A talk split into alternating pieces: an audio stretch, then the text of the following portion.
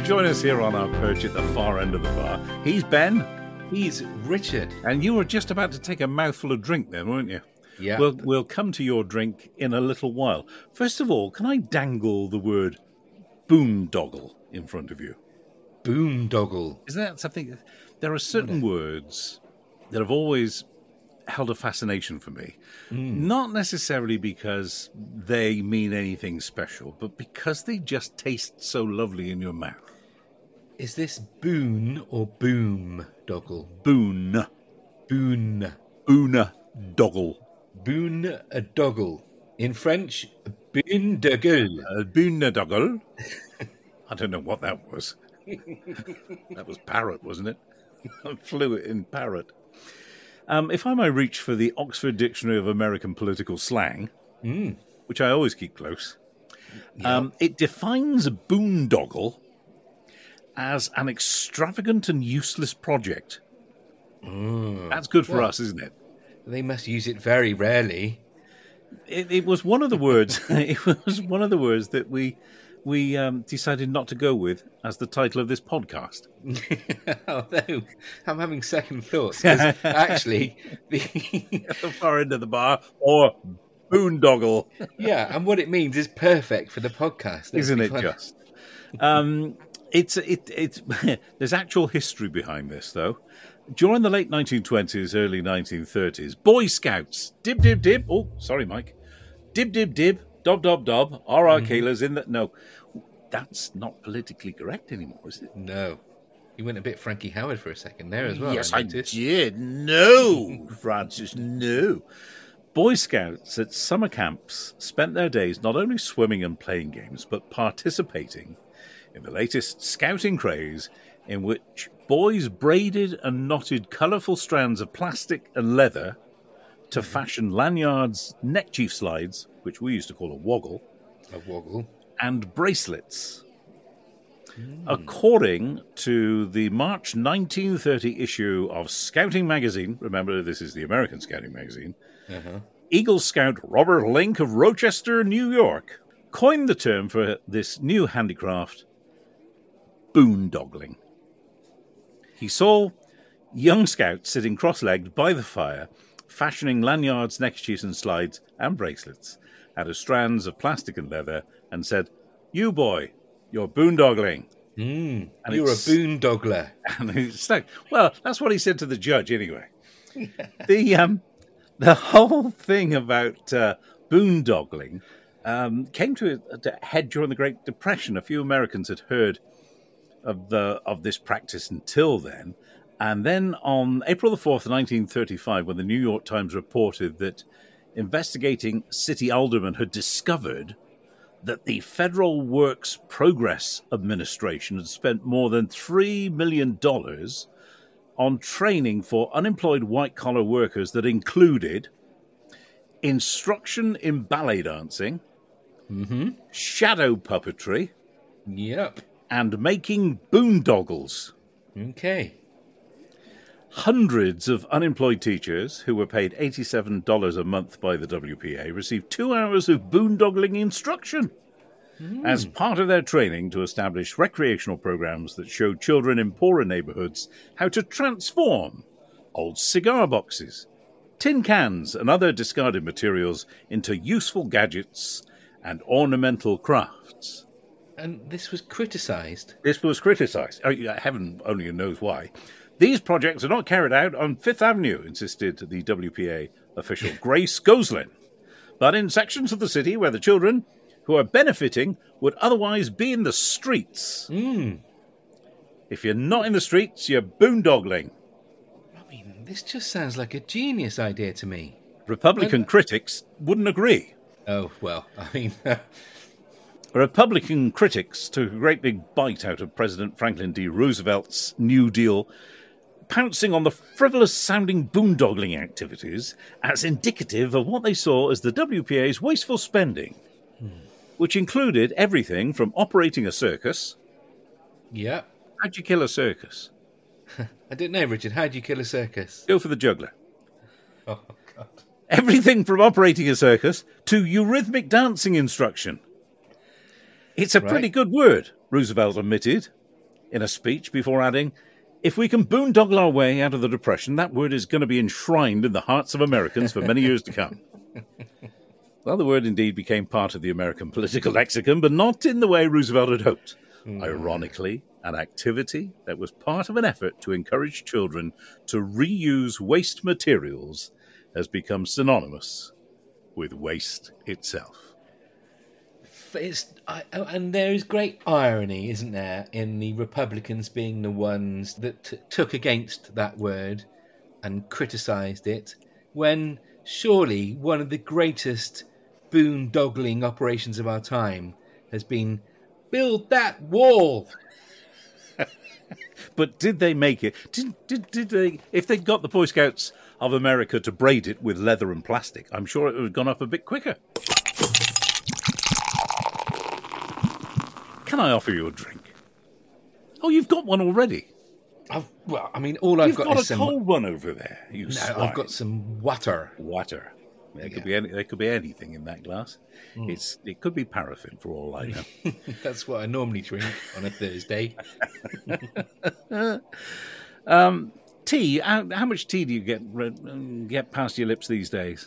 I reckon um, probably three to four cups a day. Well, very um, good. But just recently I've been mixing it up a bit. Oh. Um, so I've been trying some of the uh, matcha tea, green tea. Yeah. Very nice, with a bit of ginseng in it. That's no. very Ooh. Lovely. That's supposed and, to be good um, for you, isn't it? I have a, uh, yeah, very lovely. And I have a new colleague from India who has introduced me to chai tea. Yeah. Um, which is very nice indeed. He makes it properly, the authentic way. He was brought up in India, moved over here a couple of years ago. In fact, he's going to set up his own business. Um, I don't think there is one doing this already, selling authentic chai tea mm. to the good people of Bristol. And Try Chai. Uh, I gave him the name. I'm on for five percent of the profits. Nice, nice. So, yeah. I'll do the logo. Mm. We could clean up here. The poor man will make nothing. Uh, so anyway, why why do you ask about the tea? Well, there are three thousand different types of tea. I only found that out today. And with that little piece of information, I thought I might explore tea. Because the flavours of teas, a bit like fine wines, depends on where they grow, as well as the type of bush. And, and the teas that you buy are all kinds of blends of different leaves. But here's the thing.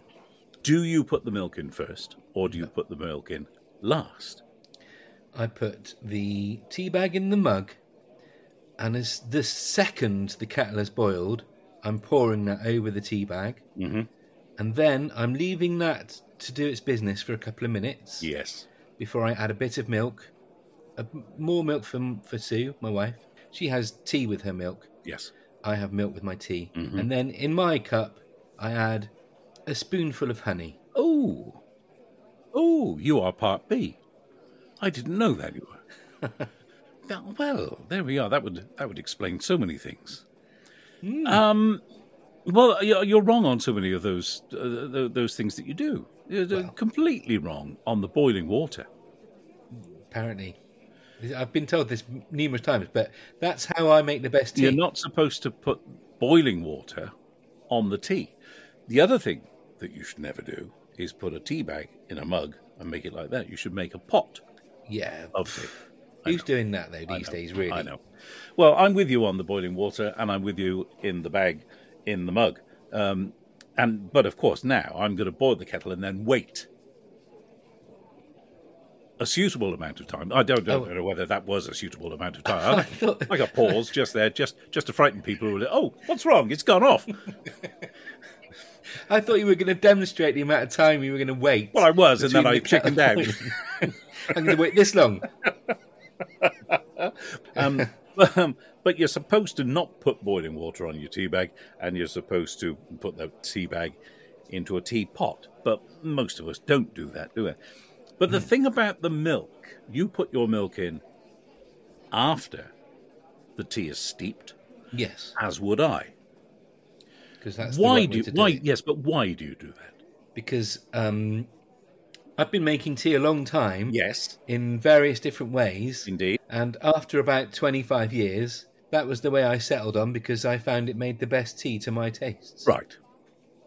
You see, I've been putting the milk in second after the water because I was always given to understand, and this makes perfect sense to me, that once the tea has steeped, you put in the amount of milk that you need to leave a nice caramel f- colour mm. in your teacup. Yes? Yes. I like strong tea, so it's a dark caramel. But you see, it's got nothing to do, really and truthfully, this has got nothing to do with uh, the business of putting milk in your mug or your cup at all. Because if I if I just take you by the hand and, and lead you back to the Victorian age... Okay. The practice of putting milk in first was to do with social class, right. Nothing to do with taste. According to Fortnum and Mason, and I went this afternoon and I had a chat to Fortnum. Mason okay. wasn't there. No. I had a chat to Fortnum and I said, just explain to me. And Fortnum said, low-quality china cups in the past would crack when hot tea was poured into them. Mm. So, you see where I'm going here, mm-hmm. they put the milk in first. It meant that your cups would stay intact. Ah. But when finer and stronger materials came into use, there was no longer the necessity of putting the milk in first. So it went in uh, last, and it became a way of showing that one had the finest china on one's table. Uh, of course. Only the finest china. Yeah. Uh, and Evelyn Waugh, the wonderful author, once recorded a friend using the phrase, ooh, rather milk in first, mm. to describe someone, mm, she's rather milk in first, to refer to a lower class person. And the habit became a social divider that had little to do with the taste of tea. Well, how about that? Well, I didn't. I, I knew nothing of that. I no, always I all thought it was to do with, you know, whether you wanted your tea strong. You put your, your milk in first. You never know how strong your tea's going to be. You know, then you've got to start decanting it into other bigger mugs. There's, um, I went in search of a few other tea-related items.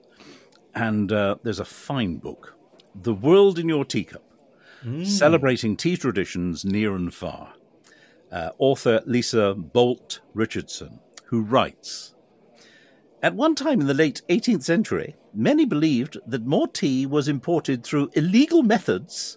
I don't know whether Lisa talks like this. I very much doubt it. Than through legal channels. So there was a lot of tea smuggling going on. To yeah. make matters worse, smugglers began compromising the purity of tea by mixing it with leaves from other plants, thus stretching wow. their supply and increasing their profits. They were cutting tea. Yep. This is, I mean, it all sounds kind of familiar, doesn't it, when you uh, read about how they import various illicit materials these days. The Colombians were two hundred years behind. These additives, which included twigs, sawdust, and even sheep dung, this tea says it's awfully oh, like a sheepdog. Bloody sheepdog to me. Oh. Did you put the milk in second? uh, anyway, in seventeen seventy, one village near London was quoted as producing more than twenty tons of adulterated material for supply to tea merchants. Their recipe was ash leaves boiled with sheepdung for colour. In some cases, the adulterants were added for flavour, as well as bulk. Mm. They were cutting their tea. Well, three hundred years ago, they were cutting their tea. Just goes to show that it's ever been thus. Shysters will shyster. I'm a tea man. Just before I leave the tea, I just want... Of course, I'm not a sugar man in tea. Are you? A honey. For a me. honey, oh yes. You're, yes. you're a honey man. I still can't get my head around that. Um, I've just... Um, I've just You've read Bob Mortimer's memoir, And Away! Yeah. It's a nice, look, a nice glorious book. Yeah. Uh, anyway, he writes that as a kid, do you remember how many sugars he had in his tea? Wasn't it like fourteen or something ridiculous? sixteen sugars in his tea. Um, how was there room in the cup for any liquid? That's why. But it did immediately, it took me back to uh, my childhood, and a very good friend of mine who will remain nameless, we'll, keep, we'll call him Boy X. Boy X. Keith. Um, uh, and the very first time I took him round my gran's, my gran said, "Oh, Boy X, Keith, would you like a cup of tea?" And he mm. said yes. And she always had uh, a sugar bowl, not sugar cubes, loose sugar. Yeah, of course. Yeah. Uh, and the sugar spoon. Mm. And he started ladling uh, sugar into his tea. And he had six spoonfuls of sugar. Wow. Any teeth in Keith? No, I don't think so. No, certainly not now. And I must have sat there like a rabbit in the headlights. And my gran could not believe what she was saying. And, no. and my gran, you know, was not backwards at coming forwards. Mm. But she had no words for the six spoonfuls of sugar that he put in his tea. Although later on, she, she was retelling this story. And she added the punchline to it. She was very good like this. She said, he sat there, he put six spoonfuls of sugar in his tea. And then he said, "I don't stir it up because I don't like it sweet." Got something you want to tell us? Email the far end of the bar at gmail dot com or find us on Insta, Twitter or Facebook using the hashtag T F E O T B. What have you got over there? Well, I'd like to introduce you to what I hope will become a semi-regular feature. We've had those before. We've got a few now, and most of them have been long forgotten. But they'll come back. They'll just, you know, like um, leaves on the wind. They're nothing like leaves on the wind. But they'll come around every so often. I'll say, "Oh, do you remember that feature we did once?" It's become semi-regular. The regular now. Feature we did once. So this one is called Stuff Tobias Has Said. And Tobias is uh, another new colleague of mine. Um, he won't let me use his real name, so I've used his middle name. oh, um, right, okay. So his middle name is Tobias. He's twenty-one, yeah. And he's one of those people that you meet in life, and within two minutes we were friends and f- finding each other hilarious. I mean, me finding him hilarious more than the other way round. Anyway, I've got a few choice uh, things that he's said over the last few weeks. I've made a note of. Does he know that you are recording his every word and writing them down? Will he be your best buddy when he knows that you're stalking him and writing things down in a diary? Yes, because we've negotiated this. This is how we've ended up calling him Tobias rather than his actual name. So this first one just takes a little bit of uh, contextualising. Um, I was, we'd moved into a new office. I was sitting in various chairs, testing out which one was the most comfy. Because when you get to our age, uh, you have to be very careful about the sort of chair you're sitting in, right? So I found a chair which was perfect. It was really comfy. I had the right support. It just had one small issue. There was a slightly dodgy looking stain on the seat of the chair. That ah. was all it was. So... Um, I said, I found my chair, look at it, it's really, really very uh, supportive and everything. Um, and he said, "Well, yeah, but what about the uh, the stain there?" And I said, "Well, if the chair is comfy, then a stain is..." And then I left a pause because I couldn't think of the word that I wanted to say. And Tobias completed my sentence for me. "If the chair is comfy, then a stain is imminent." uh, a few days later, we were out for a walk. And um, he's a he's a well-spoken man, twenty-one, very upright sort of a chap, uh, intelligent boy. And we were talking about something or another, and he turned to me and he said, "You know, my street name is Big T." He shouldn't have a street name. He's like the least suitable person to have a street name, and it is Big T. Uh, another time, we just happened to be in the toilets at the same time. Um, they're all cubicles where we work. So, you know, you go in one cubicle and uh, he went in another cubicle two or three uh, doors down. Yeah. And I'm uh, having having a, a number one, and I hear him say, um, do, do you sit down or stand? Is he saying this to you, or is he just generally broadcasting that to whoever who might be might be in a cubicle? Just, I mean, it was just to me. He hadn't, uh, to my knowledge, he hadn't checked if there was anybody else in any of the other cubicles at the time. I think, luckily, there weren't. Um, This was just the other day. A lot of the work we do now is remote, so we're working from home and we're using Teams and video calls and all that sort of thing. Um, and I said, oh, Tobias, you're looking very uh, smart today. He said, yes, I've got a lovely new shirt. Isn't it great?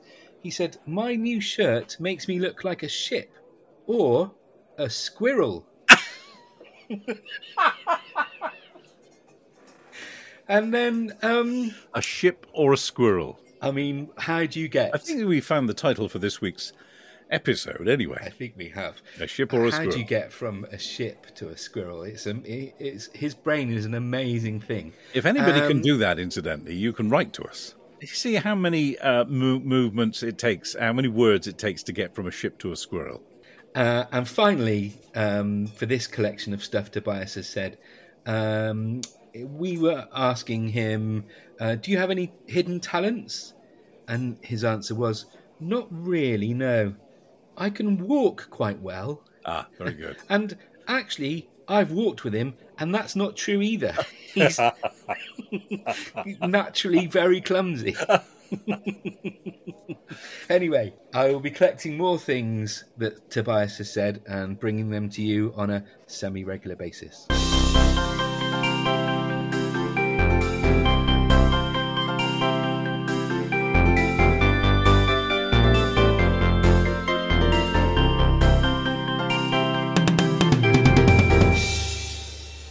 Um, should we do the pub quiz? Oh, yes, always up for a pub quiz. Okay, um, today's pub quiz is fact or fiction. Very simple. One answer from you, fact or fiction, moon dust. Smells like gunpowder. Ooh.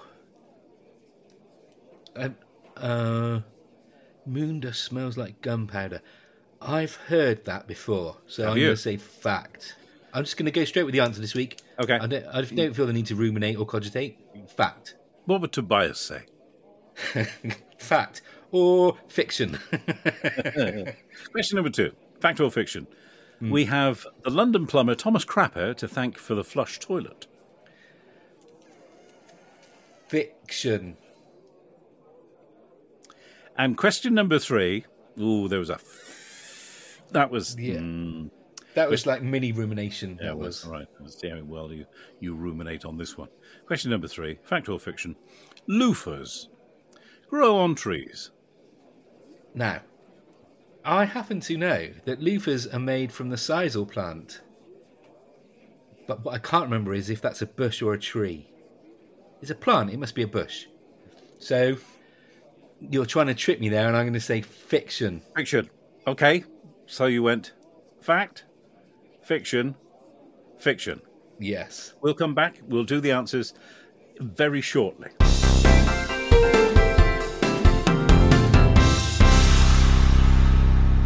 Let me take you through the boxing match that went on for a very long time indeed. Oh, right. Okay. Incredibly athletic sport, boxing. You have to be fit as a fiddle, right? Oh, oh, yes, yes. You have to be a few other things as well. Very strong and... and yeah, stamina, yeah. Um, great speed, yeah. movement, and uh, the greatest boxers have speed of thought as well there. It, it helps if you don't bleed too easily. Yep. Good, uh, haemophiliacs need not apply. Uh, skin of leather. Mm-hmm. So, most boxing matches last a certain amount of time, don't they? So I think in the amateur uh, game, I think they're three rounds, if I remember mm-hmm. correctly. Yeah, the um, Olympics, then, they certainly are, yeah. Yeah, and then you, you move up through uh, to, uh, I think they have nine rounds these days, and twelve in the kind of world title fights. Used to be fifteen. Used to be fifteen, yeah, but um, not so much anymore. So that can go on for a long time. I mean, twelve three-minute rounds... twelve times three is... A lot. thirty-six. So you're talking, you know, forty, forty-five minutes uh, with all the uh, the parading round, the in between the rounds and everything. Anyway, this match in eighteen ninety-three, yep. Andy Bowen and Jack Burke took part in a lightweight boxing match. They were even lighter weight by the end of it because they'd lost over ten pounds each during the match, and it lasted for seven hours and nineteen minutes. Was this bare knuckle? It was bare knuckle, yeah. Way back then in those days, eighteen ninety-three, it was bare knuckle. My God. Seven um, hours of bare knuckle boxing. During the fight, Burke broke his wrists and still continued to fight until every bone in his hands were broken. Bowen sustained grave injuries to his head, but also refused to throw in the towel. And apart from the amazing feat of punishing their bodies for so many hours, surely the most impressive part of it all was their will to just keep carrying on for seven hours and nineteen minutes. The referee called it a draw after that time because neither of them would quit. That would be disappointing, though. If you'd boxed for, if you'd beaten seven bells out of your opponent for seven hours and then the referee says it's a draw. I mean, there's got to be a limit, though, hasn't there? You've got to say, look, gentlemen, you can't use either of your hands properly, and you've got grave head injuries. I think if you said any of that, neither of them would have heard a word that you said. The, the ringing in your ears. When did you say this was? This was back in uh, eighteen ninety-three. Good Lord. Seven hours of boxing. That's an awful. And did they stop for a meal? I don't actually know. I mean, they must have had some sustenance. They must have, because, you know, if, even if it was, um, you know, um, an apple or something. Mm. An apple. There's two men, two men in the ring beating seven bells out of each other's. Now, come over here and have an apple. I know, I know it's been five and a half hours, but I've had an apple. Let's go. Oh, God. um, finally, then, this week, we'll do the answers to our Fact or Fiction pub quiz. Yes. And we'll rattle through these, because mm-hmm. I'm sure everyone will know the answers. Um, I first of all said to you, I sounded a bit like Ken Dodd then. Oh, you did go a bit Ken Dodd. Yeah, I did. I was a bit high. Um, moon dust smells like gunpowder. You said... Fact. Only twelve people have walked on the moon, and they report that moon dust feels like walking in snow and smells like gunpowder. Yes. Now, obviously, they didn't take off their helmets on the moon's surface to smell the stuff, but it clings, and they brought it back into the capsule on their boots and on their suits. Uh, no one struck a match to find out whether it reacts like gunpowder, because you wouldn't do that kind of thing. But uh, apparently... And, and how, would you know what gunpowder smells like? Um, Firework night, I suppose. Yeah, yeah, yeah. Cordite. Well done. Fact. Good. So, um, the second one. London plumber Thomas Crapper is the man we should thank for the flush toilet. Yeah. So I, I said fiction for this one because I'm sure it was it became like an, an urban myth of sorts that of, obviously Thomas Crapper invented the toilet, but uh, the flushing toilet, but in fact it was... Thomas Crapper held nine patents. Manhole covers, pipes, mm. drains, the ballcock. The ballcock. But he didn't invent the flush toilet. Although his silent, valveless wastewater preventer was a flush loo, the patent wasn't his. It belonged to Alfred Giblin, yeah. who filed and won the patent in eighteen nineteen. But of course, everything had Thomas Crapper's name on it. Yeah. So that's why it was called the Crapper. Mm-hmm. Okay, right. And well, I third... didn't hear any of that. And as soon as you said that it was, uh, I was correct. That's all I heard. That's all you I wanted. I got two out of two. Very good. The rest of it, I didn't. Thank I didn't you very hear much. A word of. Laugh of honour. And the third one, loofahs grow on trees. You said. So, uh, I fiction. said fiction you because said fiction. It's a sisal plant, which is a bush, as far as I remember. Uh, if you're thinking they come from the sea, uh, you were thinking of a sponge. Loofahs are a kind of gourd. Mm-hmm.